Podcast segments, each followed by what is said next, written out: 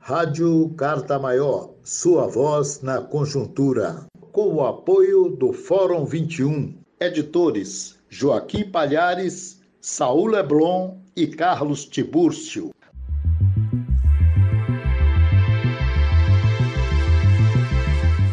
Em Santiago de Chile, TEBNI Pino Saavedra. Vamos ouvir. Após quarenta anos que o ditador Pinochet e seus assessores implantassem a Constituição Política, os chilenos se preparam para este domingo vinte e cinco aprovar ou rejeitar a ideia de fazer a nova Carta Magna e definir também se esta será elaborada por uma comissão constitucional que permitirá a qualquer cidadão postular para fazer parte da equipe de redatores ou fazer parte de uma comissão mista com participação da metade dos atuais parlamentares em exercício. Vale lembrar que a atual Constituição eliminou uma série de garantias fundamentais para o livre convívio democrático, diminuiu o papel do Estado e permitiu atomizar o papel deste como garante dos serviços fundamentais.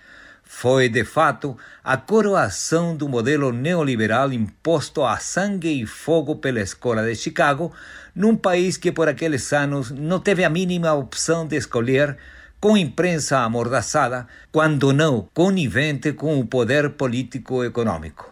Opa, estamos falando de mil novecentos e oitenta, quando o país era governado pela ditadura.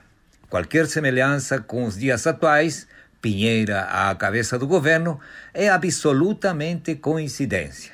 O Estado continua jibarizado, as empresas estatais continuam em maus dos mesmos de antes, a água continua privatizada, a educação é um bem de consumo, em palavras do atual presidente Piñera, e mais vários continuam, continuam, continuam. É por essa razão que o povo chileno saiu às ruas faz um ano, em dezoito de outubro, e forçou a classe política a abrir o espaço real de participação com o plebiscito deste domingo.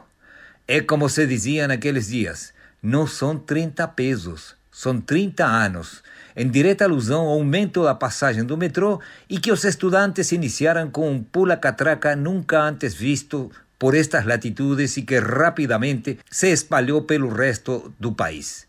Claro, seguramente, mais um estudioso da realidade chilena poderia contra-argumentar dizendo que em dois mil e cinco o então presidente Ricardo Lagos fez uma reforma. Porém, o que se esquece é que a reforma do Lagos não foi mais do que um band-aid e o medular da Constituição do Pinochet continuou o mesmo. Pior ainda, nestes últimos anos a figura do Tribunal Constitucional tem se erguido como um quarto poder onde os conservadores, que têm maioria nesse tribunal, acudem com maior frequência da desejada para frear qualquer lei que o parlamento tenha aprovado pelo chavão de inconstitucionalidade. O que se busca então com o plebiscito? Em poucas palavras, acabar com os últimos vestígios legais da ditadura, jogar no lixo a Constituição do Pinochet e rever, ou melhor, repor direitos que nenhum país democrata deveria de ter. Também instalar definitivamente as bases por uma educação, saúde, transporte, moradia, enfim, direitos essenciais para os setores menos favorecidos que hoje sofrem as agruras de um sistema que os condena à fome, ao desemprego e, como no caso dos idosos, ao suicídio, pois as miseráveis pensões que se percebem com o sistema privado de aposentadoria mal alcança para sobreviver à primeira semana do longo mês.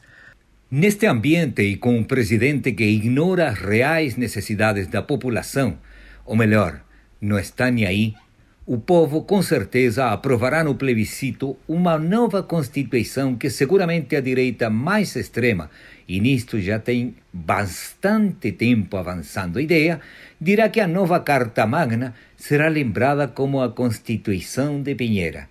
E isso sim seria lamentável. Este foi o informe do correspondente em Santiago, TEBNI Pino Saavedra.